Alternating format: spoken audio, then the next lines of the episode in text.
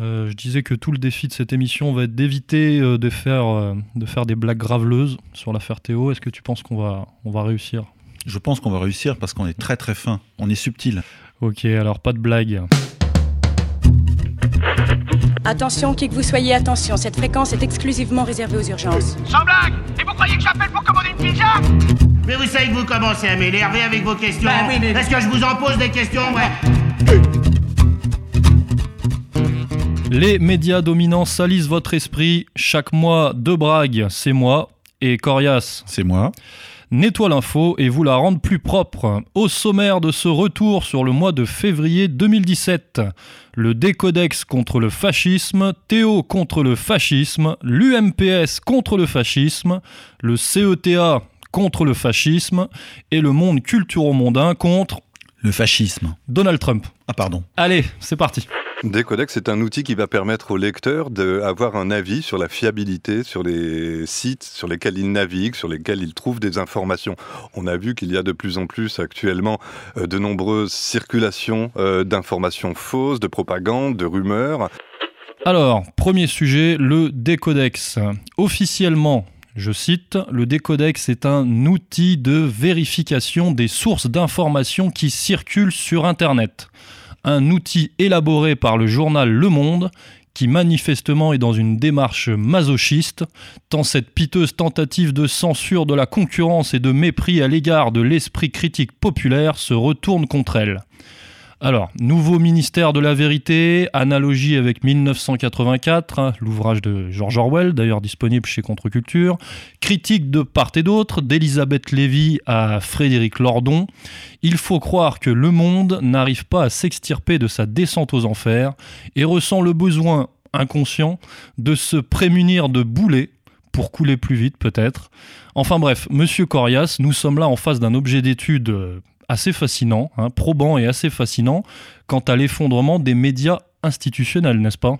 Oui, on, a pour habitude, une petite habitude qui est devenue une tradition euh, sur le site, c'est de chroniquer un petit peu la descente, la lente descente aux enfers de la bien-pensance de ce journal, qui était auparavant euh, un journal reconnu euh, par tous comme étant le, le, le, plus noble, le plus, euh, euh, le plus sobre, le plus euh, factuel, le plus déontologique des journaux français. Et le Figaro à côté faisait figure de, journal complètement engagé à droite, etc., avec une information biaisée. Et aujourd'hui, donc, c'est au tour du monde de passer à la moulinette. Et, et donc, de manière très surprenante, alors que le, paquebot du groupe du Monde coulait tranquillement. Hein. Je rappelle que quand même que le, groupe est endetté de manière permanente. Euh, ils ont eu la, très malheureuse idée de sortir euh, cette espèce de, tentative de juger les autres, alors que justement ils sont les plus jugés aujourd'hui et les plus mal jugés euh, par les esprits les plus lucides. il n'y a pas seulement l'Internet et les, sites de réinformation qui s'en prennent au monde, et je trouve à juste titre, hein, même si la violence n'est pas justifiée, mais il y a aussi leurs collègues compatriotes qu'ont, euh, euh, je dirais, les, professionnels qui commencent à douter en fait de, de ce navire amiral. Hein. C'est un peu comme si toute la presse était une une grande escadre que devant il y avait avec ses croiseurs et autres navires il y avait ce, porte-avions euh, qui s'appelait Le Monde et que les autres bateaux commençaient à s'en éloigner parce que euh, ils partaient un peu dans tous les sens. Décodex, c'est une tentative donc de retrouver un magistère moral qui a été perdu, hein, tout le monde en a parlé et évidemment ça s'est retourné euh, contre eux comme vous l'avez dit parce que de vouloir juger les autres quand on est soi-même très loin, je dirais de du centre déontologique ou de la neutralité euh, ça fait sourire. Ça fait sourire tout le monde. Ça fait sourire, comme vous l'avez dit, euh, Lordon, euh, Berruyer, Elisabeth Lévy, etc. Des gens se sont sentis blessés lorsqu'ils ont été considérés comme des sites en rouge. en fait, il faut s'en foutre complètement parce que ça n'a pas de valeur de la part de, effectivement de, journalistes. En plus des décodeurs du monde qui eux sont un petit groupe de journalistes bien pensants, très jeunes, frais et moulus de West Point, comme on dit, et qui du haut de leurs 20-24 ans jugent des professeurs professionnels euh, ou des spécialistes de certaines questions. Je parle euh, de spécialistes de, de- des médias, euh, de la poli- politique extérieure, de la Syrie. Donc c'est très risible tout ça. Évidemment, ça leur est revenu dans la poire avec une violence surmultipliée. Oui, d'ailleurs, c'est même contre-productif parce qu'il s'avère que ça fait de la pub aux sites qui sont classés rouges. C'est ce que Jacques Sapir a rappelé lors euh, d'un petit débat, je crois, sur Sputnik TV, News TV, avec Elisabeth Lévy et justement Olivier Berruyer. Il a dit que euh, soudain, il était passé de, de 4, 3 ou 4 000, je crois, visiteurs uniques par jour à 8 000 ou 9 000 et qu'il le doit à Decodex. Et Decodex n'a pas euh, a virtuellement foiré puisque le nombre de téléchargements de ce petit onglet euh, euh, a, je crois, atteint les 21 000. Donc c'est rien du tout à l'échelle du net. Alors, qu'est-ce que c'est que le décodex euh, au final? C'est un outil de propagande de plus? Oui, mais c'est l'outil en trop. C'est l'outil que le monde n'aurait jamais dû. euh, c'est l'outil que le monde aurait pu utiliser, je dirais, il y a 25 ans, avant l'arrivée au pouvoir des, euh, Plenel, Colombani et, autres euh, qui ont transformé ce journal et qui l'ont vendu au grand patronat. C'est de la réalité. hein. Mhm. Et c'est euh, quand même un aveu de faiblesse, pratiquement un cri de détresse aussi inconscient par rapport à une, euh, émergence de la réinfosphère. Oui, c'est euh, euh, cette agressivité et le fait d'un animal blessé. Voilà, c'est un animal affaibli, blessé. C'est un peu comme le rat lorsqu'il est contre le mur. Le rat va vous attaquer, sinon il l'attaque pas, il se sauve. il se- Là, là, ils sont vraiment en posture d'agressivité. Et d'ailleurs, on l'a remarqué puisque depuis euh, deux à trois ans, euh, sentant une véritable concurrence sur l'information montée euh, des entrailles du net, ils se sont mis à attaquer euh, très durement euh, des sites qui faisaient leur travail avec leurs moyens. On n'a pas les moyens du monde, on le rappelle, hein. mais Bien euh, sûr, bah, rappelons que égalité et réconciliation, nous sommes classés rouges, effectivement. Oui, mais c'est vrai, c'est un honneur. hein. Et on dit pas ça avec de l'ironie. hein. C'est un honneur d'être classé rouge par ces gens-là. Je trouve euh, le, monde a perdu, euh, a perdu en fait son sa place de. bah, déjà, euh, quand on est donneur de leçons, c'est mauvais. Nous, on ne donne pas de leçons ici. On fait notre travail avec nos moyens et la lucidité euh, que nous permettent nos lectures, nos rencontres et nos, vies. Et, euh, ça suffit déjà à fédérer euh, plusieurs centaines de milliers de personnes. Alors rappelons que égalité et réconciliation, nous sommes classés rouges au motif fallacieux euh, que nous reprendrions des thèses conspirationnistes venues de sites euh, soi-disant improbables. Alors je rappelle que environ 30% euh, de, de la production d'égalité et réconciliation sont de, des relais des médias officiels, donc ça peut être des articles de l'AFP ou de, du Figaro ou de, de Libération. La presse mainstream. Voilà, 30% euh, pour schématiser euh, sont également de notre production maison. Voilà, qui Et- augmente. Et euh, le, le- le- le dernier tiers euh, correspond à la, aux médias étrangers, le grand, les grands médias russes, les grands médias euh, iraniens, américains, enfin bon bref. hein. Il faut savoir qu'on a aussi notre décodex. On n'est pas dans le dark web. Quoi. Non, non. Et, et on a notre décodex, on n'appelle pas comme ça évidemment, ou, alors pour rire, mais qui est tout simplement une vérification entre nous, à la rédaction, de tout ce qui nous arrive. Parce que nous aussi, on, on filtre. On filtre pas juste ce qui nous arrange, parce qu'il y a des nouvelles. Par exemple, sur Donald Trump, on nous a reproché d'être pro-Trump, etc. C'est pas vrai. Nous, euh, nous on remarque euh, qu'un changement de paradigme a lieu aux États-Unis. Euh, il y a des, il y a des, des signes qui montrent qu'il y a un vrai changement, d'autres que euh, il y a des résistances à ce changement, et donc on, on se fait les témoins de cela. On n'est pas parti pris. Par contre, lorsque Trump était euh, considéré comme le candidat le plus farfelu aux élections, nous on l'a pris au sérieux. Bien Et sûr. on en a parlé un peu avant tout le monde en disant qu'attention, un effet Trump était possible. Voilà. Alors je renvoie les, auditeurs, euh, Monsieur Corias, vers euh, l'un de vos articles qui s'intitule Avec des codex, le monde, journal en perdition, se prend pour la haute autorité de l'Internet. Oui, qui aurait dû exister et qui nous, a été. euh, je crois que c'est Sarkozy déjà qui en avait parlé, puisque sous la pression de certaines associations, j'allais dire humanitaires, non communautaires, minoritaires. L'idée, c'était de, euh, de moraliser un peu l'Internet euh, sous prétexte qu'il y avait des débordements. Alors, à l'époque de Sarkozy, donc il y a dix ans, c'était sur, je crois, la violence, la sexualité, pas encore le djihadisme, etc. Ensuite, il y a eu le djihadisme, et maintenant, ce sont les fake news, les fausses informations. Donc, on voit que le système évolue et cible euh, véritablement ce qui le dérange. Ce qui le dérange, c'est la, la nouvelle information, l'information alternative. Alors Monsieur Corias, je vais me faire un, petit plaisir, petit plaisir informatif, mais je vous pose la, question. euh, Vous savez très bien à qui appartient le monde. Eh bien, en fait, il y a plusieurs, euh, il y a plusieurs, euh, il y a des actionnaires officiels, il y a des grands groupes qui, crachent au pot, comme on dit, et puis il y a la fausse, le faux pouvoir au contre-pouvoir en interne la Société des journalistes, hein, qui, a, son nom. Il y a plusieurs, soi-disant, euh, bloqueurs, euh, ou je dirais, il y a des groupes démocratiques en interne qui, euh, euh, sont là pour prouver aux lecteurs et, et, à toute la presse que le monde est indépendant et qu'il ne dépend pas justement de ses actionnaires plus ou moins avoués. Alors les actionnaires, c'est la fameuse triade, vous les connaissez, Mathieu Pigas, Xavier Niel et Pierre Berger. Est-ce que vous me permettez, Monsieur Corias, que, que je vous donne euh, dans Non, les, je vous CV dans les grandes lignes Je vous permets pas, mais j'ai pas le choix, allez-y.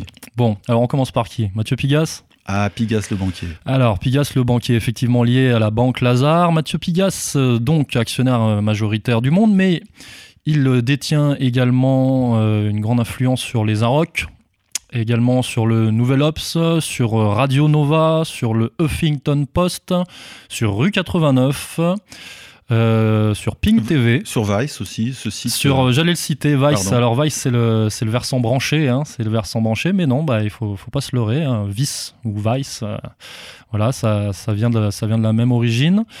Euh, Pigas, ancien adjoint de Dominique Strauss-Kahn, euh, proche euh, de Laurent Fabius, proche du Parti socialiste, euh, lié à Ségolène Royal lors de la campagne de 2007, euh, proche de Bertrand Delanoë, proche de Manuel Valls. Voilà, je pense qu'on a fait un petit CV euh, politique, euh, politico-économique assez, assez, assez correct.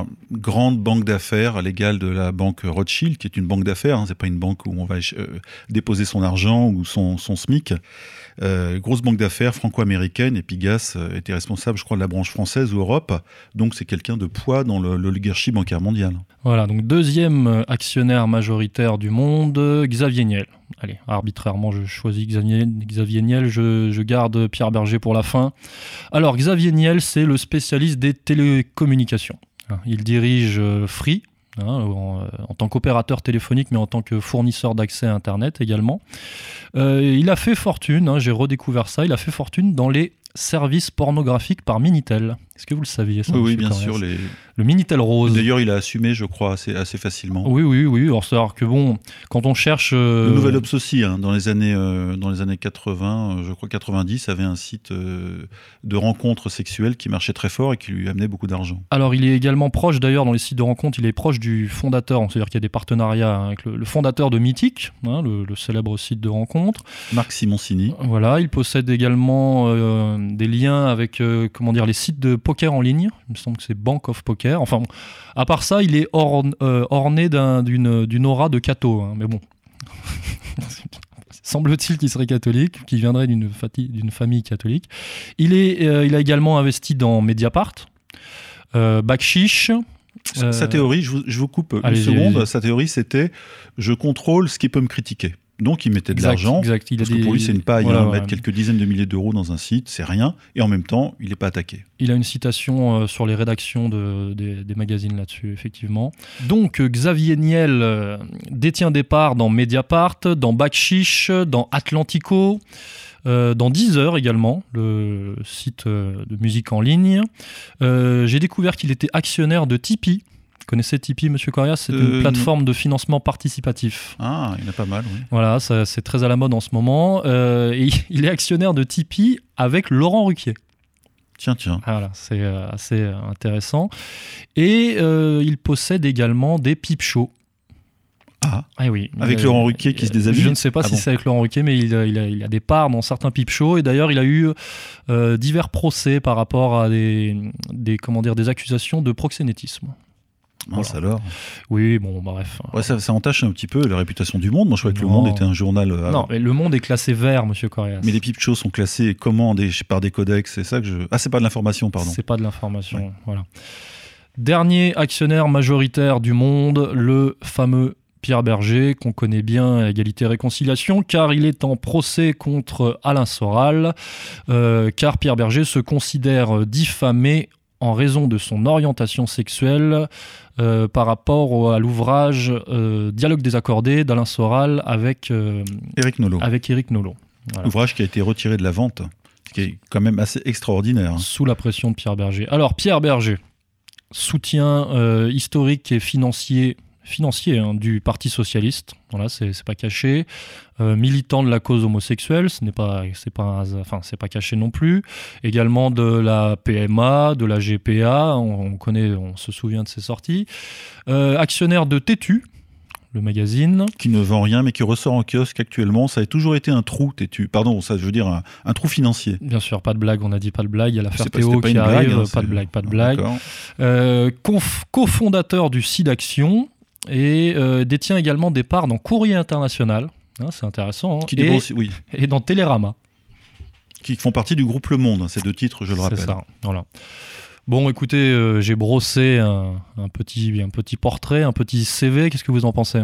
Je trouve que c'est pas méchant, on dirait du Wikipédia, hein, mais c'est bien, c'est factuel, et, euh, et on voit que dès qu'on gratte un petit peu, on arrive à, on tire un peu sur les ficelles ou les racines, et on trouve de drôles de choses. Et oui, voilà, voilà ce qui se cache derrière des codex. Alors, on a également euh, publié un article euh, sur, égalité et réconciliation où on précisait que des codex étaient également financés par Google via des fonds d'investissement et des fonds de recherche. Voilà, donc peut-être une congruence avec euh, la Silicon Valley et les, les multinationales américaines hein, qui, se permettent de, filtrer l'information française, en tout cas de, décerner des brevets de fiabilité de la presse française. Facebook le fait déjà, de toute façon, et de manière ouverte, hein, en disant voilà, il y a les bonnes et mauvaises informations. Signalez-nous lorsque c'est pas bien, ou mauvais, ou fasciste, ou euh, anti-LGBT, ou autre. Voilà, donc euh, se mettent en place peu à peu des instruments. Au début, on en rigole. Alors peut-être d'autres disent oui, c'est que le début a fait attention. Des instruments qui, euh, qui montrent une volonté quand même oligarchique de contrôler l'information, de la filtrer et de déplacer le troupeau vers la bonne information. Clairement une volonté de contrôle et de délimitation euh, de l'esprit critique. Et effectivement, quand on cherche, on voit d'où ça vient. hein. euh, on pourrait notamment cibler la Silicon Valley. D'ailleurs, Xavier Niel a plusieurs locaux dans la Silicon Valley en sa qualité de spécialiste des télécommunications. On rappelle une petite, euh, petite chose, même pas une anecdote, c'est que la Silicon Valley a pris fait et cause pour Hillary Clinton et très violemment contre, contre Trump euh, lors de, la campagne électorale américaine. La Silicon Valley, c'est euh, la Californie, l'avenir, la, la nouvelle économie américaine hein, qui dégage des bénéfices faramineux et surtout qui est un, qui est un vrai pouvoir. Et les Américains aujourd'hui euh, ont, ont cette euh, industrie d'avenir qui euh, domine la planète et qui a mis la main sur l'information mondiale ou mondialisée. C'est pas rien et ils en profitent jusqu'au bout. Et, et du coup, du coup, Trump a euh, affaire à, à ces gens-là. Il les a bien ciblés comme étant des véritables ennemis idéologiques. Bien sûr, c'est ce qu'on appelle l'Empire, hein, clairement. Ils font partie de l'empire. aujourd'hui. Alors, euh, le décodex, finalement, ça s'inscrit dans, dans, une, bah oui, dans une tentative d'encadrement de, de la pensée, de la pensée libre. Sauf que c'est fait à la française et c'est ridicule. Et c'est ridicule parce qu'on a le système se, se craquelle, hein. le système se craquelle, se fissure, pas de blague, hein, se fissure de partout. Euh, 10 centimètres. Voilà, et la, la main, euh, la main de l'oligarchie se fait de plus en plus brutale, Et surtout visible. euh, risible et visible. Voilà, et c'est ça. Le, le- moi, je voulais juste revenir là-dessus, c'est que lorsqu'une un pouvoir occulte, un pouvoir profond ou autre, euh, travaille un pouvoir visible avec de l'influence de manière souterraine, etc., euh, il y a rien à dire. C'est très difficile à prouver d'ailleurs. On n'a pas les coups de téléphone entre BHL et Hollande, on les connaît pas. On peut l'imaginer puisque BHL lui-même avait dit qu'il avait le 06 de Hollande et qu'il l'appelait régulièrement. Bon, voilà, il y a un lien. Euh, lorsque le pouvoir invisible devient visible, c'est là où il perd son influence, où il perd de son influence. Et quelqu'un disait très justement que euh, l'influence, c'était la distance. Alors là, il y a de moins en moins de distance entre le pouvoir profond et puis le pouvoir visible, c'est-à-dire le ridicule Hollande et toute sa bande d'an- d'andouilles réunies. Et le, derrière, on voit que ça s'agite et le pouvoir euh, profond sort du bois. On l'a vu au dîner du CRIF, par exemple. Donc Pardon, le... peut-être pas dû. Si, si, Ah bon. euh, allons-y, allons-y. Alors le décodex euh, bah, nous enferme dans une, euh, une interprétation et une gestion unique des faits, mais le décodex omet qu'il est lui-même un fait. euh, qui témoigne d'une volonté d'ingénierie effectivement assez euh, brutale mais assez maladroite et euh, ce qui va nous amener notamment au traitement catastrophique d'une autre affaire, l'affaire Théo. Alors, monsieur Corias, avant de passer à l'affaire Théo, vous vouliez revenir euh, conclure sur le décodex. Oui, juste une information factuelle. On sait tous que la presse perd euh, des, euh, des abonnés, des lecteurs, des acheteurs. Les statistiques d'ailleurs sont, sont biaisées puisque c'est la presse elle-même à travers, je crois, euh, l'OJP qui donne euh, ces statistiques propres, donc euh, on ne peut pas leur faire confiance. En revanche, ce qu'on sait, c'est que 30 à 50% des chiffres annoncés euh, sont, faux. C'est-à-dire qu'en réalité, la presse vend moitié moins que ce qu'elle annonce.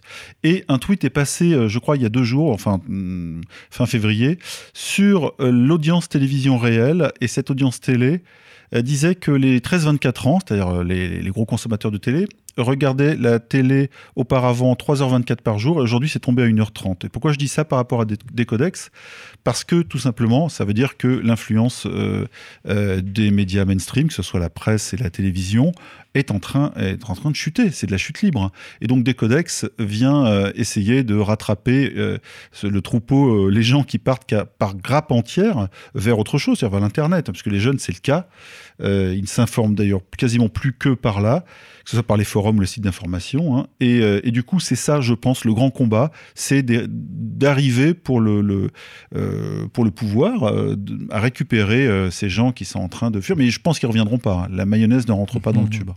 Mais il s'agit justement pour euh, le pouvoir de, fasciser les, nouveaux sites d'information. Oui, c'est ça, mais c'est raté. C'est raté parce que d'abord, les, jeunes aiment bien ce qui est sulfureux, euh, et, puis, euh, et, puis les gens qui sont intelligents et, les rieurs sont déjà passés de l'autre côté. Hein. C'est pour ça que Décodex, c'est un, à, double ou triple tranchant, c'est quelque chose d'absolument négatif pour le monde parce qu'ils ont perdu les rieurs et puis les gens qui pensent.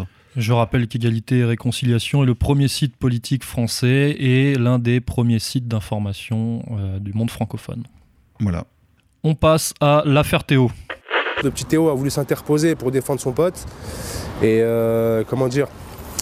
Il a, voulu s'interposer et puis euh, les flics n'ont pas aimé qu'il s'interpose. Alors, l'affaire Théo. Alors, on va énumérer les faits. Aulnay-sous-Bois, Seine-Saint-Denis, le jeudi 2 février 2017, dans le quartier de la Rose des Vents. Pas de blague. Théodore Luaka, 22 ans, 1m90, est arrêté dans des conditions difficiles suite à un contrôle de police qui dégénère. À partir de là, les versions divergent. Pas de blague. Théo affirme avoir été violenté, puis violé par l'insertion d'une matraque télescopique et fait l'objet euh, d'insultes racistes. Donc euh, bamboula, négro hein, sont les, termes incriminés, alors qu'il prenait la défense de jeunes du quartier menacés par quatre policiers. Euh, il précise avoir été violenté également au commissariat. La version des policiers maintenant. la version des policiers. Le jeune Théo se serait interposé violemment lors de l'interpellation d'un dealer de drogue allant jusqu'à frapper au visage un représentant des forces de l'ordre. De nombreux coups auraient été échangés, il y aurait eu un, usage accidentel de gaz lacrymogène, et le policier accusé n'a aucune idée de ce qui aurait pu causer une telle euh, blessure anale. Alors, avant de revenir euh, là-dessus, la suite. Le monde politico-médiatique au sens large, pas de blague, s'est immédiatement saisi de l'affaire, sans attendre évidemment les résultats de l'enquête. François Hollande himself, sorti des tréfonds d'Onde Cézou, euh, s'est rendu au chevet de, Théo. Théo érigé instantanément en, victime de bavure policière, hein, c'est son nouveau statut. Victime du fascisme. Une victime du fascisme, c'est sur son CV. Euh, S'ensuivent déferlements de violence, émeutes euh, à répétition dans les banlieues françaises, tentatives d'assassinat sur des agents de police, des agents de la BAC, euh, incendie de voitures, dégradation de biens publics. Il me semble que c'est la gare de Bobigny hein, qui a été euh, entièrement mise à sac, enfin détruite. Le quartier de la gare. dégradation de commerce, manifestation pour Théo, manifestation anti-policier, euh, prise de parole et pétition euh, des artistes, enfin certains artistes du, show business. Sur Libération. On va appeler ça le, cosmopolitiquement correct. Et, dénonciation de la barbarie. Alors là, je crois que c'est Stéphane Guillon hein, qui a utilisé le, le terme, à coup de hashtag justice pour Théo. Se rajoute à cela automatiquement, car tout est bien, tout est bien rodé, euh, les antifas, enfin les militants euh, antifascistes, qui immédiatement euh, ethnicisent l'événement et se félicite du chaos. Après coup, euh, comme nous sommes en période de vacances scolaires, donc il y a eu des manifestations de lycéens, euh, même euh, des, politiciens sont. Je crois que Mélenchon s'est déplacé à une des, une des manifestations anti-policiers. Oui, à Paris. Enfin bon, Monsieur Corias, après avoir favorisé depuis au moins 30 ans, hein, par l'immigration de masse, couplée avec une crise économique, couplée avec une culture, une sous-culture néolibérale mixée avec du SOS racisme. Et du rap. Euh, tout ça, ça a favorisé l'instauration d'un climat délétère, d'un climat de division, d'un climat de tension sur le sol français.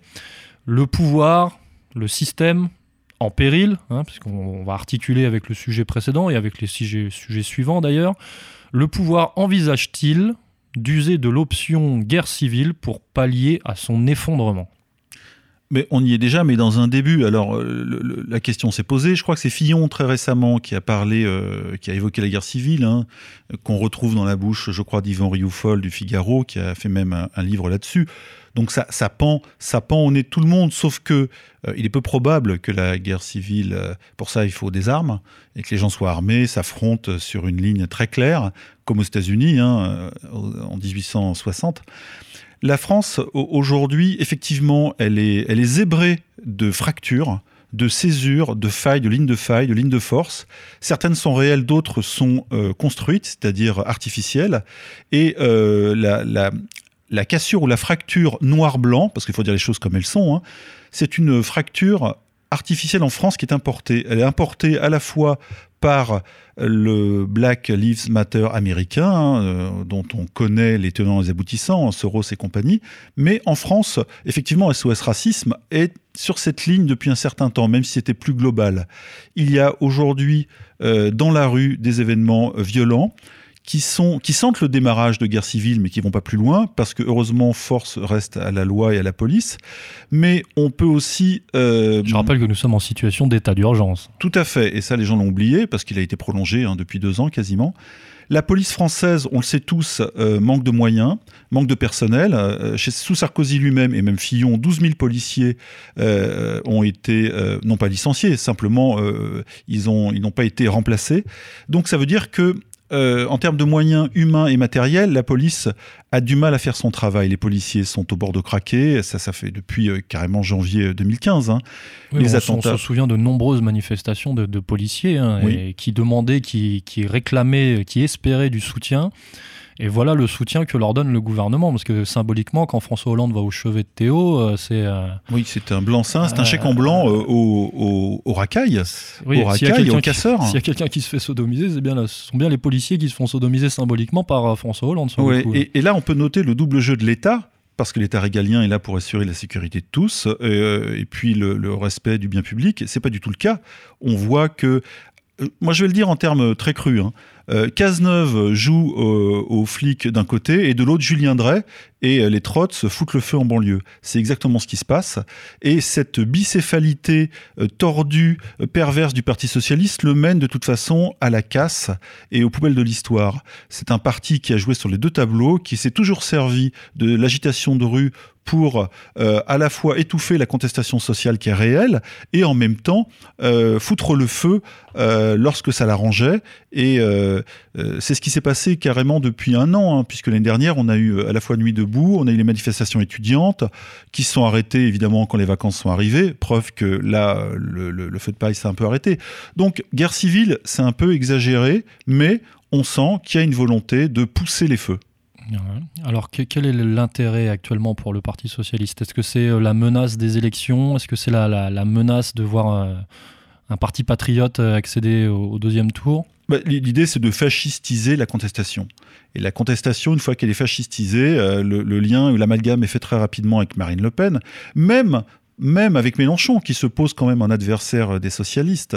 Certains ne le supportent pas véritablement. Hein. Mélenchon, c'est pas, je dirais, c'est pas une taupe du PS. Mélenchon, il récupère, il récupère la gauche déçue du PS et, euh, et l'autre partie non déçue du PS, c'est Macron euh, qui s'en occupe. Alors j'ai un très bon rebond euh, là-dessus, puisque Benoît Hamon a déclaré, c'est sur le site, si Marine Le Pen passe, c'est l'embrasement garanti. Il a, il a déclaré ça en pleine période d'émeutes. Euh, sous-entendu, il y aura une, guerre civile et elle sera légitime. C'est-à-dire que c'est un nouveau concept, c'est le concept de guerre civile juste. et en plus, Benoît Hamon, inconsciemment, amalgame délinquants, musulmans, parce qu'il dit que le, prétexte, c'est parce que Marine Le Pen serait islamophobe, selon, selon ses dires. Donc les banlieues se mobiliserait euh, en termes de casseurs de délinquance pour protéger les musulmans euh, menacés par la, par Marine Le Pen. Donc là, effectivement, on est vraiment dans un contexte de. de, c'est tordu comme tordu le PS. psychologiquement. Oui, tout à fait. Et d'ailleurs, ça veut dire que Benoît Hamon se sent euh, responsable un peu des. À la fois. Mais il se sert des banlieues, c'est-à-dire du, euh, des, euh, des racailles pour le coup, mais aussi du vote des musulmans tout à fait pacifiques, on le sait tous, français.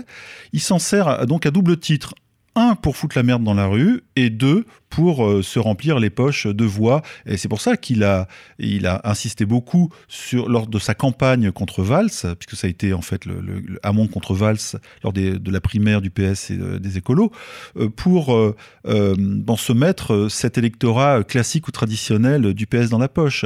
Sauf que il en joue de manière, de manière perverse. Alors, est-ce que ces délinquants, ces casseurs euh, désœuvrés, hein, qui sont légitimés par le système, euh, est-ce qu'ils seraient utilisés comme une armée de réserve euh, en termes de, répétition, justement, pour, le, prochaines élections, pour l'entre-deux tours Oui, mais alors la question, c'est après cette. je dirais plutôt pas armée de réserve. L'armée de réserve, elle est derrière. C'est la troupe de choc. Cette troupe de choc, euh, elle est utilisée, on le voit aujourd'hui, euh, que ce soit dans l'ordre, on, a eu, euh, les étudiants, on a eu les déclassés, non, les déclassés lors de Nuit debout, c'était le cas, hein. les étudiants, les, les racailles et puis les lycéens. Ce sont les petites troupes de choc du, du, PS en perdition, donc manipulées plus ou moins par Drey et sa bande, les trotskistes, euh, la question, c'est est-ce qu'ils peuvent euh, accrocher l'armée de réserve. Et quelle est cette armée de réserve? Moi, je suis pas sûr que les, les, euh, les Français qui travaillent ou même les Français au chômage se sentent solidaires de, de ces troupes de choc qui sont manipulées par l'engeance trotskiste du, du PS. C'est ça le truc. Est-ce que ça peut prendre on n'a pas vu, on n'a pas vu des manifestations nationales lors euh, des manifs essentialistes pour euh, justice pour euh, Adama Traoré, etc. De la même façon pour Théo, c'est resté toujours à un niveau. Alors peut-être que ça a été contenu, peut-être que les Français aussi sont intelligents et ne se sentent pas de tomber dans ces pièges oligarchiques. Alors d'un certain point de vue, pour faire un peu d'ironie de dialectique, je précise quand même que ces, ces racailles, Hein, ces, casseurs, euh, sont au bout du compte finalement de parfaits Français, parce qu'ils ont parfaitement appris la leçon du Parti socialiste. Ils la connaissent par cœur finalement.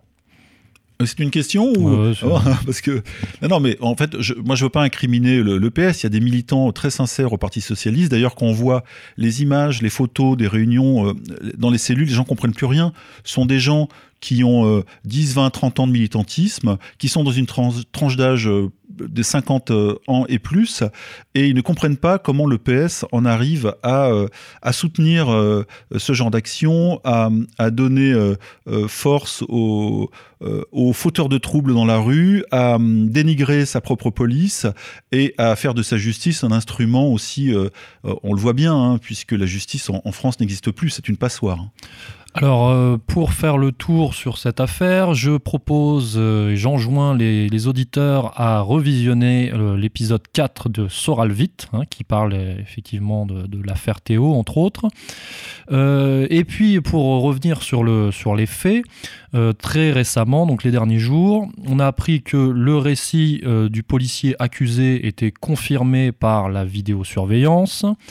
Euh, que l'IGPN euh, hier estimait que le viol n'était pas établi. Euh, enfin bref, il y a de plus en plus de, faits qui viennent contredire la version politico-médiatique hein, qui, a du, qui a du plomb dans l'aile. Et puis, on va le citer, parce que c'est vrai que cette affaire pue un petit peu, c'est-à-dire que on a également appris que la famille Théo était visée pour, enfin, par une enquête pour. La famille Luaka. La famille Luaka, pardon, était visée par, par une enquête pour abus de confiance et escroquerie, euh, notamment par rapport à des subventions d'État. Oui, en fait, c'est ce qu'on appelle la, paix sociale achetée par le PS dans les quartiers. Je crois que euh, avant 2014, la mairie était parce qu'aujourd'hui elle est républicaine, c'est-à-dire elle est à droite. La mairie d'Aulnay. Euh, avant 2014, elle était à gauche. Euh, et on a la famille Luaka qui a bénéficié de centaines de milliers d'euros de subventions pour des projets divers. Semble-t-il. Semble-t-il avec des embauches en CDI de personnes. On sait que le chômage est endémique dans les quartiers. Et en réalité, euh, on n'a pas vu tellement la couleur de, ce travail, ni des résultats euh, voilà, sonnants et trébuchants de, ces investissements. Alors, euh, petit fait également, apparemment, Théo Luaka serait le neveu d'un ministre congolais. Alors là, je ne je ferai pas d'humour anti-africain ni raciste, c'est pas vrai. Mais les noms, comme le nom Traoré, il y a, il y a, des, il y a des dizaines de milliers de Traoré, je crois, au Mali, si je dis pas de bêtises. Mais voilà, il y a des noms qui peuvent avoir euh, euh, beaucoup Bien de. sûr, mais ça aurait été confirmé euh, par des médias congolais. Bon, à, voir. Mais c'est pas très excessivement intéressant. Ce qui est intéressant, c'est de remarquer que Dupont-Moretti, par contre, est venu conseiller Théo directement, lui proposer ses services, me semble-t-il. Oui, un pénaliste qui veut être dans la lumière tout le temps, qui est prêt à tout. Euh, Dupont-Moretti, voilà, euh, il, est là pour, euh, comme tous les grands pénalistes, il, se saisit des affaires médiatiques ou alors il saute dessus, même s'il n'est pas employé par les, victimes ou les personnes en question. Et ensuite, il remplit son, son, cabinet de, gens qui solvables. C'est pour bien illustrer le fait que le, une engeance euh, qu'on va appeler, euh, qu'on va juste appeler le Parti socialiste, euh, garde veut bien garder la main sur cette affaire quand même, à différents niveaux. Oui, toujours on est dans le contrôle et, le... et c'est pour ça qu'on peut penser qu'il y a non pas une énorme ingénierie, parce que tout le monde se dit, mais Théo, bon, tout n'a pas été calculé à partir de Théo, euh, les policiers ne sont pas des acteurs, lui-même non plus, etc. Par contre, le fait de pousser les feux, comme je disais tout à l'heure, euh, de, de, la violence de rue et les dégradations, etc., ça crée de toute façon mécaniquement de la bavure et de la bavure policière. C'est-à-dire que les policiers poussés à bout, euh, insultés, frappés, etc., évidemment, ils rendent les coups, ils sont là pour ça. Et, du coup, il n'y a pas de hasard. Le, quand on augmente la vitesse d'une voiture, la probabilité d'accident augmente aussi. Et là, c'est ce qui se passe. Et on dirait que c'est ça qui est recherché. ça n'aurait pas été Théo, ça aurait été quelqu'un d'autre. C'est ce que je pense. Très bien, un dernier mot sur l'affaire Théo, monsieur Corias. Non, mais j'ai pas fait de blague. On, m'a interdit. Là, j'ai un clignotant rouge qui me, qui me flash dans les yeux depuis tout à l'heure. C'est le décodex. C'est le décodex. oui, je pense que ce parti, accompagné par la fachosphère, est un parti fasciste sur un certain nombre de sujets. Et c'est pour ça qu'il faut absolument combattre les idées du Front National. Alors, chers auditeurs, cette émission, vous l'aurez remarqué, est placée sous le signe du déclin de la lutte antifasciste, enfin plus précisément le déclin du prétexte de la lutte antifasciste, car il est encore question en 2017 de tout fasciser, euh, mais ça, ne, ça fonctionne de moins en moins, le système se fissure, pas de blague, et euh, son recours au traditionnel épouvantail fasciste ne fonctionne plus. Alors ça se traduit par de la panique, par de la brutalité, comme on l'a évoqué notamment avec le décodex, mais également donc, avec les violences civiles suite à l'affaire Théo. Et ça se traduit également au niveau politique, car tout est fait pour contrer euh, l'accession au pouvoir d'un parti patriote. Donc ces derniers temps, ça va très très vite. Le phénomène Macron, le Fillon Gate, enfin le Penelope Gate, euh, la, machine euh, hologrammique euh, Mélenchon, et finalement, hein, allons à l'essentiel, c'est le vieux UMPS qui essaye de survivre, parce que finalement Macron, qu'est-ce que c'est? C'est le néo-PS, hein, ils, basculent tous chez Macron, qui se fait rallier, qui se fait rallier par le sparring partenaire du PS de 2007, donc François Bayrou, et euh, quand Fillon, lui, se fait remettre le grappin euh, dessus par le clan Sarkozy. Donc voilà, c'est vraiment le retour de l'UMPS. Alors, est-ce que vous pouvez nous dire quelques mots là-dessus, monsieur Corias? Et moi, je reviendrai sur euh, le positionnement de Fillon, nouveau positionnement de Fillon par rapport au clan Sarkozy. Oui, ben, oui c'est exactement le retour de l'UMPS. Ça veut dire qu'on ne peut pas bouger les forces politiques comme ça aussi facilement. Fillon l'a essayé, mais en fait, c'est tous contre Marine Le Pen. Voilà, donc euh, de gauche à droite, tout le monde veut. Euh, c'est pour ça que on, l'avait souligné sur le site, hein, dans le euh, dans le Soral Vite, il était question de d'envoyer Fillon avec sa droite des valeurs, d'envoyer Mélenchon avec sa gauche du travail, pour essayer de, de, de réduire les flancs euh, gauche et droit euh, de Marine Le Pen. Parce que peut-être que le système connaît les, les, vraies intentions de vote, les vrais chiffres. Voilà, c'est ça ce qui est intéressant. C'est, je pense que le niveau de panique actuel du système, et c'est aussi le nombre de maladresses euh, qui, euh, qui, est en accélération, je pense que ça dénote une conscience assez aiguë des rapports de force réels au premier et au deuxième tour. J'ai cette impression euh, elle est donnée en fait par la violence de, la réponse à quelque chose qui n'existe pas encore, c'est-à-dire euh, les intentions de vote.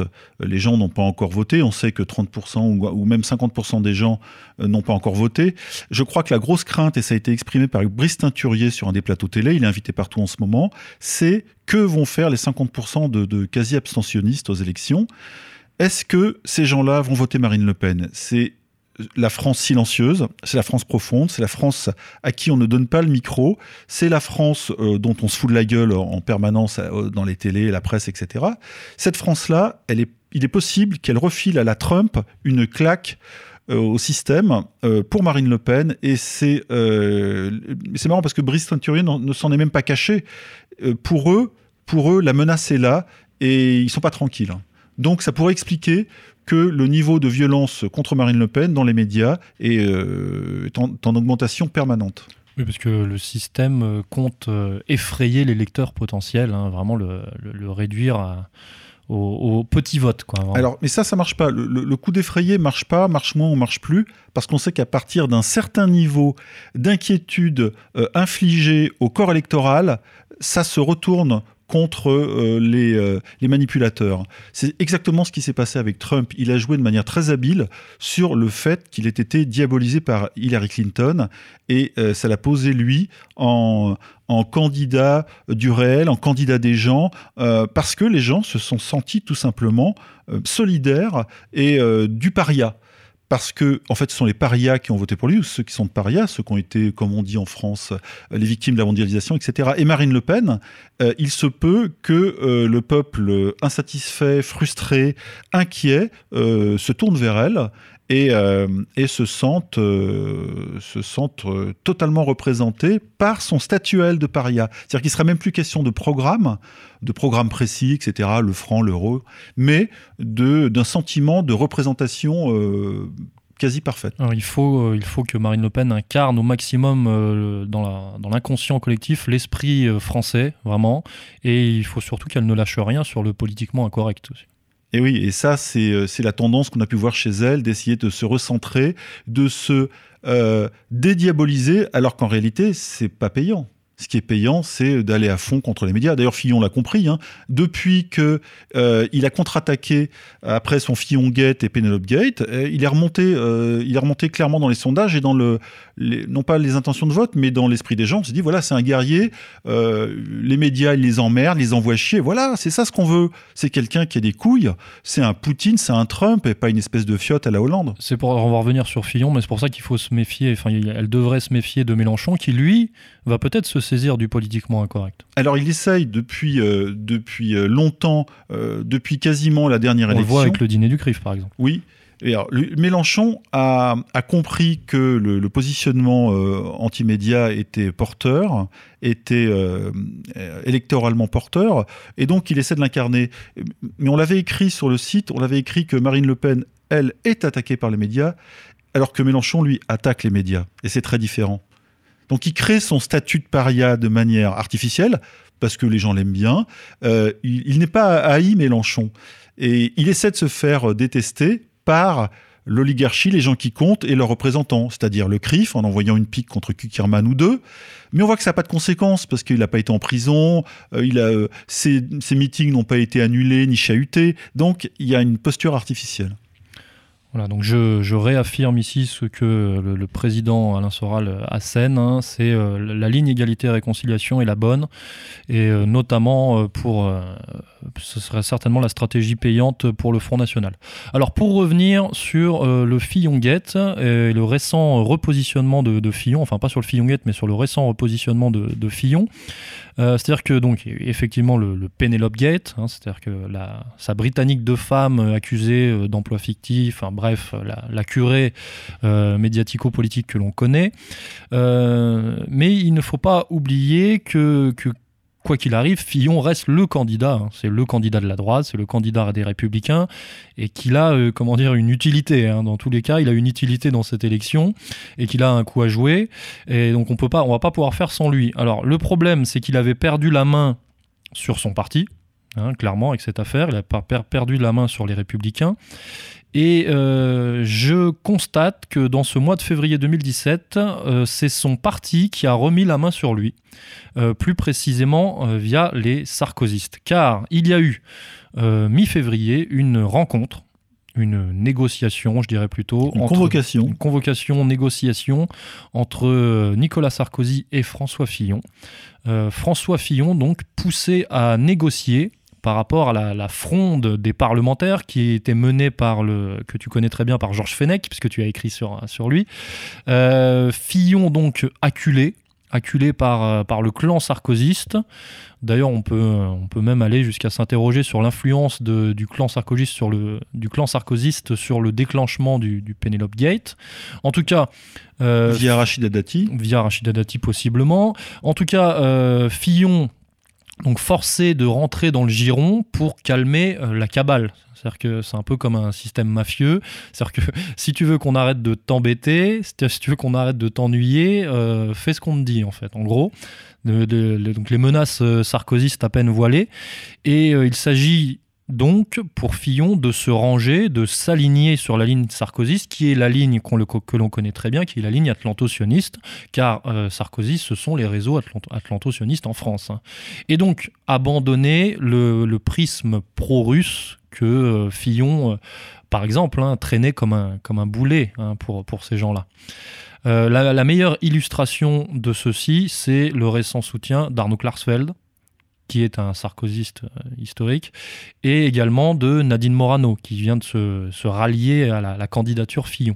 Donc c'est-à-dire qu'on a un nouveau Fillon dans la présidentielle, dans la course à la présidentielle, c'est un, Fillon euh, néoconservatisé par la force des choses, et qui, euh, qui va peut-être euh, revenir, et qui a une utilité parce que au cas où Macron dévisse, puisque Macron il monte très vite, mais on voit qu'il fait beaucoup de conneries. Alors, ses propos sur la colonisation, ses propos sur la culture française, euh, euh, la, la- la spect- spectacularisation de ses meetings. hein. On voit que finalement, la candidature Macron est quand même très, euh, très fragile. hein, pour, pour le- pour l'oligarchie. Et peut-être que pour l'oligarchie, justement, il vaut mieux miser sur deux candidats, donc Fillon, Macron, pour essayer de contenir le FN, avec en parallèle effectivement un Mélenchon qui euh, lui vient piller, vient grappiller sur les sur le sur l'électorat euh, du front euh, au point de enfin en tout cas ce qui voilà la, la- la stratégie que- qui pourrait être élaborée par l'oligarchie en temps réel bien sûr qu'est-ce Oui. que vous en pensez? On, on a vu Nadine Morano chez Bourdin sur RMC euh, sortir une petite phrase sibylline, c'était euh, à François Fillon d'adapter son programme. Et derrière ce genre de petite phrase, il y a évidemment un, changement euh, majeur dont on n'a pas encore vu le résultat, mais il est bien possible que Fillon revienne, s'il reste candidat, sur sa russophilie ou poutinophilie ou iranophilie. Parce que c'est ça ce qui a heurté évidemment la ligne atlanto-sioniste de Fenech, euh, Sarkozy. alors je précise qu'effectivement Sarkozy avait un candidat de rechange dans la personne de François Barouin voilà. Ouais, Barouin, oui. Barouin qui, quoi Barouin qui avait, je crois, je, je me trompe pas, c'est Canard enchaîné qui l'avait écrit, euh, piqué une crise de nerfs lorsqu'il y avait eu un changement euh, euh, dans le, dans le, au gouvernement euh, de Fillon, mais c'était euh, Sarkozy qui décidait. Il a fait une espèce de crise de nerfs par terre comme un insecte sur le dos, avec ses petites jambes et ses petits bras qui battaient. Donc c'est quelqu'un qui, euh, qui ne représente pas un danger majeur, je pense, pour Marine Le Pen. Mais bon, voilà, c'est le, le plan B et la pression exercée euh, sur Fillon par les sarkozystes. Alors encore une fois, finalement, à travers ces, ces affaires en temps réel, euh, qu'est-ce qu'on constate? Le cordon sanitaire oligarchique se resserre, se resserre de plus en plus, mais à force de tirer sur ce cordon, euh, ne va-t-il pas rompre? En tout cas, surtout, on le voit. On voit les pressions, on voit les commanditaires, on voit ceux qui tordent le- les programmes. On- le, le programme de Fillon avait plu quand même à 4 millions de Français en novembre 2016. Ils ont voté pour lui euh, lors des primaires ou lors de la primaire euh, de la droite pour ça. Et on voit que de toute façon, souvent, euh, comme en 2005 avec le référendum euh, européen, on voit que tout ce qui peut venir d'en bas est immédiatement euh, repris, contrôlé, tordu, réadapté par l'oligarchie. Et s'en est un exemple frappant. Fillon a essayé de sortir la tête de la tranchée, il s'est pris une balle. Voilà, Monsieur Corias, un dernier mot sur ce contexte? Eh bien, la, campagne est complètement très spéciale par rapport aux autres campagnes qui étaient très simples sur, sur une ligne droite-gauche classique. Et là, il y a des fractures dans chaque camp mais il reste en réalité en vérité, notre campagne, elle n'est pas lisible, ou elle est difficilement lisible pour les gens, parce que beaucoup de gens sont désorientés, beaucoup de Français, beaucoup d'électeurs. Ils s'attendaient à une campagne droite-gauche, etc. Parce que ça va très vite. Hein. Ça va très vite, mais surtout, en réalité, on a une campagne un petit peu euh, à l'image de ce que dit Marine Le Pen, un patriote contre mondialiste. on a une campagne oligarchie contre peuple et qui, euh, dont l'oligarchie évidemment essaye de, d'effacer le, le, le, elle, essaie de, de, brouiller les cartes euh, en, remettant en place le vieux jeu, euh, comme vous avez dit, Monsieur Debrague, UMPS, mais malgré tout, malgré tout, on sent que il y a une lutte du bas contre le haut et du haut contre le bas. Les choix du bas sont contrés par le haut, ou changés, ou tordus, ou altérés, et les gens se rendent compte qu'ils n'ont pas vraiment voix au chapitre et que euh, euh, leurs élus ou leurs euh, candidats potentiels ont du mal à imposer ou à conserver leur, leur programme. Surtout lorsqu'ils sont un peu en faveur des gens ou, ou d'une France, je dirais, souveraine. CETA, quatre lettres pour Comprehensive Economic and Trade Agreement ou accord économique et commercial global. Un nom un peu barbare pour un traité transatlantique cousin du TAFTA qui agite en ce moment l'Union européenne. Alors, dans la même optique, dans la même euh, dynamique, dans la même euh, expertise, euh, c'est-à-dire le retour des réseaux de l'Empire, encore une manifestation de la, violence paniquée du système. Je veux parler, Monsieur Corias, du CETA. Alors, le CETA, adopté en catimini, enfin en catimini médiatique, puisque finalement, dans les grands médias, vu les enjeux, dans les grands médias, on n'en a pas euh, assez parlé, évidemment. Euh, donc, comme, adoption, comme toujours lorsque c'est important. Bien sûr. Adoption donc du CETA par le Parlement européen. Qu'est-ce que c'est que le CETA Le CETA, c'est un accord, je vous le fais en français, hein. c'est un accord économique et commercial global entre l'Union européenne et le Canada. Alors, je renvoie les auditeurs à l'un de nos articles qui s'intitule sobrement Le Parlement européen adopte le CETA, les eurodéputés, ces traîtres au service des multinationales.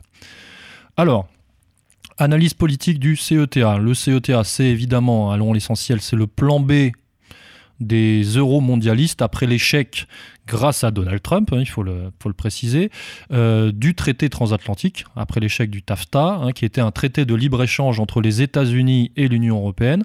Et donc le CETA, c'est un contournement oligarchique, un contournement néolibéral, mais néanmoins démocratique car c'est voté, hein, c'est voté au Parlement européen. Et donc c'est le, le, retour du TAFTA sous une forme plus discrète, voilà, plus on passe par les côtés. On passe par le Canada en douce. Euh, parce que ça passe par le Canada, parce qu'effectivement, il faut souligner qu'il y a de nombreux partenariats entre les États-Unis, de nombreux accords entre les États-Unis et le Canada. Et donc, euh, finalement, euh, ça, revient relativement au même. C'est comme une société écran. C'est comme une société écran, c'est un montage. Et qu'est-ce que le, le, le CETA Le CETA, le texte du CETA supprime 99% des droits de douane Enfin bon, c'est la fête, hein. c'est la fête absolue, et c'est la fête absolue pour les multinationales, donc entre l'Union européenne et le Canada. Donc les, les multinationales qui vont pouvoir vendre euh, n'importe quoi, euh, à n'importe qui, sans se, sans se soucier pardon, des conséquences en termes de santé, en termes d'environnement. Euh, accessoirement, ça va causer, à savoir des répercussions, ça va certainement causer la mort sociale de petits producteurs, des petits agriculteurs, qui eux sont inadaptés à la jungle euh, néolibérale euh, et la finance internationale et l'ultra-capitalisme. Euh, d'ailleurs, le CETA prévoit, au nom du libre-échange, je le précise, que les multinationales pourront attaquer les États en justice devant des tribunaux privée. Euh, des fois que certains chefs d'État euh, voudraient euh, protéger leurs habitants de la, la, McDonaldisation des esprits ou, de, ou des OGM, ça ne sera pas possible. Effectivement, les sanctions sont déjà prévues. Alors qu'est-ce que vous pensez du CETA, monsieur Corias? Oui, bah alors voilà, petite manip qui rappelle comme toujours le fameux, la fameuse cassure qui a eu lieu le 29 mai 2005, quand 55% des Français ont voté euh, contre le, le, le, au référendum donc du traité européen contre la, la, la nouvelle euh, traité de Lisbonne. Voilà. ensuite, en 2008, le, traité de Lisbonne, en douce, comme le CETA avec le TAFTA, est venu euh, contrer la décision des peuples et imposer la décision oligarchique. On, on a là exactement la même manipulation. Les, les eurodéputés euh, ont trahi, comme vous le dites fort justement, le, les, les, désirs des peuples, puisque les, gens se sont véritablement soulevés contre ce traité. Alors, les eurodéputés ont trahi au prétexte des points de PIB. Hein. c'est-à-dire que c'est vraiment ça le, prétexte invoqué, c'est-à-dire que euh, ça pèse plus que les conditions de vie pour eux. Ça pèse plus que les points de PIB comptent plus que les conditions de vie des Européens. C'est ça la réalité de la, démocratie européenne. Ça rappelle la sortie de Manuel Valls quand il était encore Premier ministre, avant la grosse gifle de, la primaire euh, socialiste en janvier 2017. Lorsque euh, Manuel Valls avait été en Arabie Saoudite, reçu par le roi, il avait dit il était très fier d'ailleurs, il avait dit euh, donc à son retour en, France que euh, oui, euh, d'accord, c'est vrai que c'est pas une démocratie, on coupe les mains, etc. Il n'a pas dit ça texto, en tout cas on lui a reproché d'avoir pactisé avec le diable et lui a dit oui mais c'est ça, c'est les, milliards de contrats que nous propose l'Arabie Saoudite, c'est 10 000 emplois. Et ben moi ce qui compte c'est l'emploi, voilà donc le reste on s'en fout. Ben là c'est pareil, les points de PIB, c'est ça passe avant l'agriculture qui est en train de renaître un peu en Europe avec avec le bio, la permaculture les nouvelles orientations, le respect de la terre, euh, des animaux, etc. Donc là, là carrément, l'Union européenne est en train de s'asseoir dessus. Oui, bah, c'est ce qu'on appelle le, néolibéralisme. Et d'ailleurs, c'est toute l'hypocrisie de ce traité, parce que ce traité, finalement, n'est pas euh, libéral. Il impose de nouvelles normes, qui sont les normes euh, néolibérales, qui profitent aux multinationales et au ce qu'on appelle le, globalisme. le globalisme donc contre le contre la souveraineté des États, finalement, la souveraineté nationale, contre, contre le fascisme de la souveraineté. Voilà, voilà, voilà ce qui est le rapport de force actuel. Et nos, nos, petits agriculteurs, parce qu'ici en France encore beaucoup de petits agriculteurs qui vivent, qui vivotent euh, difficilement, auront encore plus de mal à tenir dans ce contexte de compétition avec les multinationales, etc. Et l'arrivée de produits, euh, euh, c'est ce qu'on appelle l'agriculture industrielle. La, la, France maintenait encore une petite portion d'agriculteurs, euh, je ne vois pas comment, dans ces conditions, ils pourront s'en sortir. Alors, précisons que un candidat à l'élection présidentielle a soutenu, soutient fermement le CETA, c'est Emmanuel Macron. Ce qui laisse augurer, euh, si jamais Emmanuel Macron euh, venait accéder au pouvoir, ce qui laisse augurer augurer un un champ libre pour, les, pour l'ultra-capitalisme assez effrayant. Hein. ils vont labourer le, champ libre, là. Ils vont le labourer euh, profondément. Par contre, le, c'est un peu comme la radioactivité. Hein. Après, pendant 10 000 ans, on pourra plus s'en servir du champ. C'est un peu le, problème. Alors comme nous sommes dans un rapport de force et une partie d'échec euh, en temps réel, euh, reprécisons ce, que je, ce que je disais tout à l'heure, c'est que Trump, lui, qui est plus protectionniste que néolibéral, euh, a favorisé, enfin, à, comment dire, à stopper euh, l'élan du, du, TAFTA. Et euh, enfin, tout n'est pas tout n'est pas joué encore avec le CETA. Il y a encore des, problèmes juridiques. il y a tout un tas de, de choses à mettre en place. Mais ce qui est intéressant de constater, c'est que finalement, l'extrême gauche alter mondialiste qui se positionne contre le TAFTA mais dans le même temps lutte contre Donald Trump, par exemple. Donc c'est-à-dire que là, ah on est vraiment dans une schizophrénie. Il y a des tamponnages conceptuels et des, paradoxes ouais, qui, surgissent de partout euh, dans ce cas-là. C'est-à-dire qu'ils veulent couler euh, l'homme qui résiste à, l'ultra-capitalisme. C'est le problème, euh, c'est ce qu'on avait dit sur le site à propos de Mélenchon. ou, même de Fillon avec son programme soi-disant de retour de la souveraineté. Mais en même temps, si on est européiste, euh, il y a quelque chose qui ne marche pas. Donc on ne peut pas à la fois être souverainiste et libéral. Euh, voilà le problème. C'est comme, c'est comme Mélenchon, pendant très longtemps, les gens lui ont dit oui, mais d'accord, euh, mais il y a l'immigration et on est vous êtes internationaliste et vous voulez défendre l'emploi en France, mais, mais c'est pas possible. Donc, c'est pour ça qu'il a changé un peu son fusil d'épaule en disant oui, l'immigration ça suffit, il y en a beaucoup. Ça lui a été beaucoup reproché à gauche. N'empêche que c'est la position du FN depuis 30 ans et qui est cohérente, qui est très cohérente d'un point de vue économique et social. Alors ça va nous permettre de, faire la transition vers notre dernier sujet qui est effectivement le, sujet euh, Trump. Et une semaine sans une connerie de Donald Trump ne serait pas une bonne semaine. C'est quand même le seul Donald dont on aimerait qu'il soit abattu pour cause de grippe aviaire. Notez bien, notez bien que s'il continue comme ça, la CIA ne devrait pas tarder à lui organiser une petite balade en décapotable à Dallas. Nous sommes dans une période de, de, de, de, curée, de folie, de propagande anti-Trump. Hein, jour après jour, c'est de, de plus en plus haut, de plus en plus vite, de plus en plus fort, de plus en plus ridicule. Euh, on en est là ces derniers jours, on en est aux menaces de mort hein, quand même. Hein, de... On pensait que ça se calmerait, mais ça, ça, monte. Ça monte sans arrêt. C'est complètement dingue. Euh, alors, euh, dernières affaires en date, tentatives de déstabilisation, des tentatives de déstabilisation de plus en plus risibles. Hein. alors, il y a eu l'AFP, les propos incriminés, les propos imputés, les faux propos imputés à Donald Trump sur la Suède. Tu veux nous en parler? Euh, Non, non, c'est vous, Pierre Debrac, qui est spécialiste de la Suède ici et des Suédoises. bon, je vais pas développer là-dessus. En tout cas, c'était, ils lui ont mis des, propos dans la bouche et du coup, ils lui ont reproché ses propos. Voilà. Voilà. Euh, alors hier, petite affaire euh, rigolote, l'affaire du sofa. Je ne sais pas si vous avez suivi ça. Les pieds sur le sofa. Voilà, donc une assistante de Donald Trump qui prend une photo, les, ses chaussures sur le sofa et euh, les réseaux sociaux, l'AFP, les médias, le Wall Street Journal, etc euh, tente de monter l'affaire en épingle pour, euh, pour le décrédibiliser, montrer que c'était une offense à la communauté, aux représentants de la communauté noire qu'il venait de recevoir dans la Maison Blanche. Enfin bref, ça tourne vraiment au ridicule. Le véritable événement de ce mois de février 2017 euh, par rapport à Trump, c'est la démission du général Flynn. Alors je renvoie les auditeurs vers deux articles très importants qui sont 1. Les véritables raisons de la démission du général Flynn, sobre, et 2. Trump envers et contre tout de l'excellent Israël. Donc, je vous encourage à lire ces articles dont je vais euh, tenter de faire un, petit euh, résumé euh, succinct sur, sur cette affaire. Alors, il a été dit dans les médias dominants, M. Corias, euh, d'ailleurs qui, qui use de la théorie du complot finalement. Hein, sans, Et oui, quand ça les arrange. Quand ça les arrange. Donc on est revenu dans un contexte de guerre froide. Hein.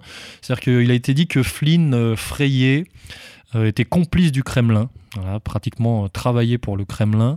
il avait pris contact. Voilà, et que c'était la preuve que et que c'était la preuve via l'ambassadeur russe que c'était la preuve que la Russie avait piraté les élections américaines et que donc les contacts de Flynn avec l'ambassadeur russe confinaient à la trahison d'État. Et euh, il y a une grosse cabale médiatique. Donc le New York, Post, euh, New York Times, pardon, euh, le Washington Post, CNN, Wall Street Journal, le Los Angeles Times, je crois. Tout l'orchestre médiatique. Voilà, sous-tendu par la CIA, bref, on connaît. et Trump, il a été dit que Trump avait cédé à la pression euh, pression juridique puisqu'ils se sont saisis de, du Logan Act, je ne sais pas si vous connaissez, c'est une loi qui interdit de rencontrer euh, des représentants de gouvernements étrangers en dehors euh, de certains protocoles. Et donc au prétexte du Logan Act, Flynn, sous la pression, a été démis. Euh, d'ailleurs, petit aparté, euh, ce Logan Act est en frein en permanence depuis 10 euh, ans, 20 ans, 30 ans, depuis 40 ans, depuis 50 ans partout. les gouvernements précédents, les gouvernements américains précédents, ne serait-ce qu'au au Bilderberg. C'est quand même les rois de l'ingérence. Ça fait, c'est comme des codex, hein, ils donnent des leçons, mais c'est, bref. Enfin bon, voilà. alors comment interpréter cette démission? Alors on va aller à l'essentiel il ne faut pas considérer que l'élection de Trump euh, soit une finalité. Euh, l'élection de Trump est une étape dans un rapport de force euh, qui l'oppose à l'establishment, à ce qu'on appelle l'État profond, qu'on va appeler l'Empire, les néoconservateurs. Et il faut, je m'appuie là sur les, les propos d'Israël Shamir, il faut considérer que Trump n'a pas encore la main sur la politique étrangère, sur le complexe militaro-industriel. Renseignement. Le renseignement, et que finalement, ils font tout euh, pour lui, via euh, ces infrastructures, ils font tout pour nuire à Trump. Euh, et Flynn, par ses vues géopolitiques, représentait un grand, grand danger, notamment pour le complexe militaro-industriel. et finalement, il y a un conglomérat euh, de, voilà, du complexe militaro-industriel, des médias dominants, euh, même de certains politiques, donc même certains républicains et certains démocrates, euh, également même le pouvoir judiciaire, donc la CIA également, qui veulent saboter, qui veulent purger le gouvernement Trump, alors même qu'il vient de qu'il vient d'accéder au pouvoir. Et finalement, dire que Trump s'est couché est une, une interprétation très pessimiste car euh, c'est peut-être l'inverse, c'est peut-être que Trump a été trop confiant en voulant euh, tout de suite mettre un, personnage comme, comme Flynn. Euh, et, finalement, il vient de perdre une bataille, mais il, continue de combattre. Il, il continue de combattre. Et d'ailleurs, les déclarations de Trump par rapport à les dernières déclarations de Trump par rapport à Flint prouvent bien qu'il ne le renie pas. Il ne, il ne renie pas du tout le, positionnement de Flint et ses, ses vues géostratégiques. Flynn, ouais de Flynn, pardon, et ses vues géostratégiques. Et comme Shamir euh, le rappelle très très bien, Vladimir Poutine lui-même a mis plusieurs années pour consolider son pouvoir. Ça fait 17 ans qu'il est au pouvoir. Vladimir, selon Shamir, Vladimir Poutine a mis 5 ans pour consolider son pouvoir et encore 5 ans de plus pour le solidifier. Alors que Poutine avait, quand il a accédé au pouvoir, avait déjà le soutien euh, des services de sécurité russes, ce que n'a pas Donald Trump. Il en provenait directement. Ce que n'a pas Donald Trump. Il n'a pas. Euh, alors, il est, il est soutenu quand même plus ou moins par le FBI, etc. Mais euh, il arrive dans un contexte très difficile. voilà, ce qu'on peut dire sur, le, sur cette démission du général Flynn. Je ne sais pas ce que vous en pensez, monsieur Corias. Non mais oui, oui, voilà, il lui a été reproché cette erreur d'être entré en contact avec l'ambassadeur russe en lui donnant des garanties sur la non-agressivité euh, de Trump euh, qui, euh, après le 20 janvier, vis-à-vis de la Russie. Et ça a été évidemment considéré comme une traîtrise. Or, voilà, il donnait juste des garanties et le, pouvoir profond a sauté sur cette occasion pour faire sauter Flynn. Mais ce qui veut dire aussi que le pouvoir profond a besoin d'une tension avec la Russie. On le voit avec les événements qui sont passés aux frontières des pays baltes, de la Pologne, euh, avec l'envoi de troupes, hein, 5000 hommes, euh, l'OTAN qui commence à resserrer son étau autour euh, de la Russie. c'est l'OTAN qui appartient encore aux néoconservateurs. Hein. Et oui. Il n'est pas dans les mains de Donald Trump. Voilà. Et là aussi, il y a des tensions entre le, numéro un de l'OTAN, dont je n'ai pas le nom, mais qui a des déclarations. Stenberg, non, c'est pas ça? Guerrières. Je peux pas confirmer. Des de déclarations, mais totalement guerrières, qui vont à l'encontre de la euh, ce qu'on peut imaginer être la, tentative de conciliation euh, de Trump avec, euh, avec l'État russe.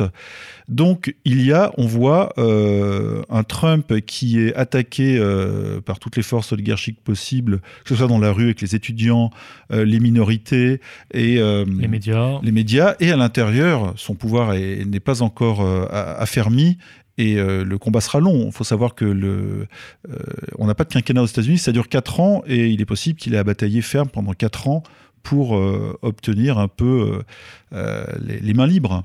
C'est pour ça que ceux qui lui reprochent son positionnement euh, trouble par rapport à l'Iran ou par rapport à Israël, etc., il faut bien considérer que Donald Trump, euh, qui, est, tout sauf bête, euh, et qui est tout sauf bête géostratégiquement parlant d'ailleurs, ne peut pas arriver comme un gros bourrin, antisioniste absolu, etc., etc. Il a, de, gros ennemis en face de lui. Oui, et il envoie des messages. Et justement récemment, il a, a assisté à une réunion des procureurs généraux des États-Unis. Hein. On sait le pouvoir là-bas juridique, il est réel, c'est pas comme ici, hein, c'est pas des, paillassons. Et il a dû, euh, il a dû s'exprimer après la soi-disant vague d'antisémitisme qui euh, qui s'est abattue sur les États-Unis. Évidemment, tous les journaux là-bas ont crié au retour des années 30 et etc. Et euh, notamment, un cimetière a été euh, vandalisé, un cimetière juif en Pennsylvanie, et il s'adressait au procureur général de Pennsylvanie qui s'appelle Josh Shapiro, et, il a laissé passer une petite phrase qui a mis le feu aux poudres. sur le fait que peut-être ces événements seraient non pas le fait des partisans de Trump, parce que c'est ce qu'on essaie de lui mettre sur le dos, mais de ses adversaires. En gros, il accusait la partie active euh, du lobby juif américain de mettre de l'huile sur le feu et de monter euh, les juifs contre lui avec euh, des petites opérations sous faux drapeau. aussitôt, le procureur général a demandé, donc de Pennsylvanie a demandé à, Trump de s'expliquer là-dessus. Alors Trump a un peu laissé les choses en l'état, mais on voit, on voit qu'il sait aussi répondre et envoyer des, des, messages très clairs. Je pense que le peuple américain a compris de quoi il retournait. C'est quelque chose d'inimaginable en France.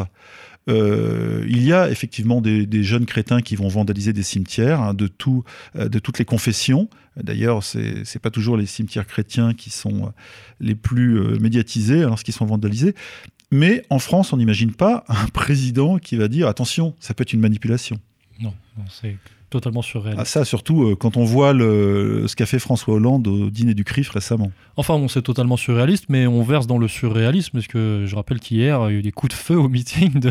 enfin, dans un discours de François Hollande. Et oui, et on ne sait pas si le terroriste a loupé François Hollande. Non, on n'a pas le droit de dire ça. Mais en tout cas, les, les tireurs d'élite visent très mal. Bon, la, partie d'échecs euh, continue hein, à, tous les niveaux. Euh, voilà, le, rapport de force euh, s'intensifie. Entre le vrai et le faux fascisme. Entre le voilà, c'était l'émission spéciale fasciste antifasciste. J'aurais tendance à être optimiste sur cette question, car plus le système panique, mieux mieux c'est d'une certaine manière. Enfin, en tout cas, c'est bon signe, même si effectivement les conséquences sont peuvent, être difficiles à assumer. C'est une agonie un petit peu pénible que nous vivons. Monsieur Corias, euh, ce mois-ci, nous n'aurons pas de chronique euh, cinéma car nous sommes déjà très très en retard. L'émission est, longue. Euh, Mais je crois que le cinéma de la campagne est pas mal aussi. Hein. il se passe beaucoup de choses, il y a des événements, il y a de la tension, il y a du suspense, il y a de la manip, il y a des flashbacks, des anachronismes le fascisme qui revient quasiment tous les jours dans la bouche des gens, les années 30, je reviens juste là-dessus ah parce bah, que... Les années 30, la guerre froide. Voilà, le Gérard Filoche qui veut absolument l'union de la gauche, qui est, on le sait, impossible, l'union des gauches entre Mélenchon et Hamon, parce que Hamon fait tout pour ne pas s'unir à Mélenchon et pour favoriser indirectement la candidature de, Macron. Euh, Mediapart en appelle aux années 30. Les années 30, c'est quoi? Plutôt les années 20, ils sont un peu plantés parce que c'est là où euh, les, gauches allemandes ne sont pas unies, socialistes et communistes, contre la montée d'Hitler. Euh, on oublie aussi que le Zentrum, c'est-à-dire le centre allemand, euh, les bérouistes de l'époque, qui représentaient presque 10%, je crois 8%, ne sont pas prononcés, donc c'est pas uniquement la faute de la gauche, mais bon, euh, faire euh, surgir le spectre des années 30 et de la et, du surgissement de la figure euh, terrible d'Adolf Hitler pendant la campagne pour effectivement effrayer les Français avec Marine Le Pen, voilà, c'est la tentative grotesque de Mediapart, mais les vieilles ficelles, soit gauchistes ou trotskistes, ressortent et, et on a le droit à tout en ce moment, on a le droit à la totale. C'est la totale. Ça sera notre mot de conclusion. Monsieur Corias, petite euh, prospective pour le mois prochain. Alors, alors là, prospective surtout pas, parce que c'est un coup à se prendre des coups. C'est un, coup à se faire euh, défoncer en com. Ouais, vous avez dit que Fillon serait président et il s'est fait euh, délater. Donc là, nous, on, se gardera bien de faire des prévisions et de la prospective. Mais euh, on a quand même, on, voit, comme vous l'avez dit, avec euh, ce combat fasciste, antifasciste, ou vrai, ou euh, vrai fasciste, c'est-à-dire l'oligarchie contre faux fascistes, les patriotes, on voit qu'on a là une campagne qui ne dit pas son nom, mais qui n'est plus sur une ligne droite-gauche classique, et on retrouve, le, on retrouve la, je dirais, l'analyse d'ER qui est très juste entre, euh, d'un côté, la droite des valeurs, la gauche du travail, de l'autre, tout ce qui essaie de s'opposer à cette union euh, logique, historique, vraiment franco-française. Eh bien, on va se quitter là-dessus, colonel. Au revoir. On nettoie l'info, retour sur le mois de février 2017. C'est terminé, c'est terminé. On se quitte en musique et, on se voit le mois, on s'entend le mois prochain. À bientôt.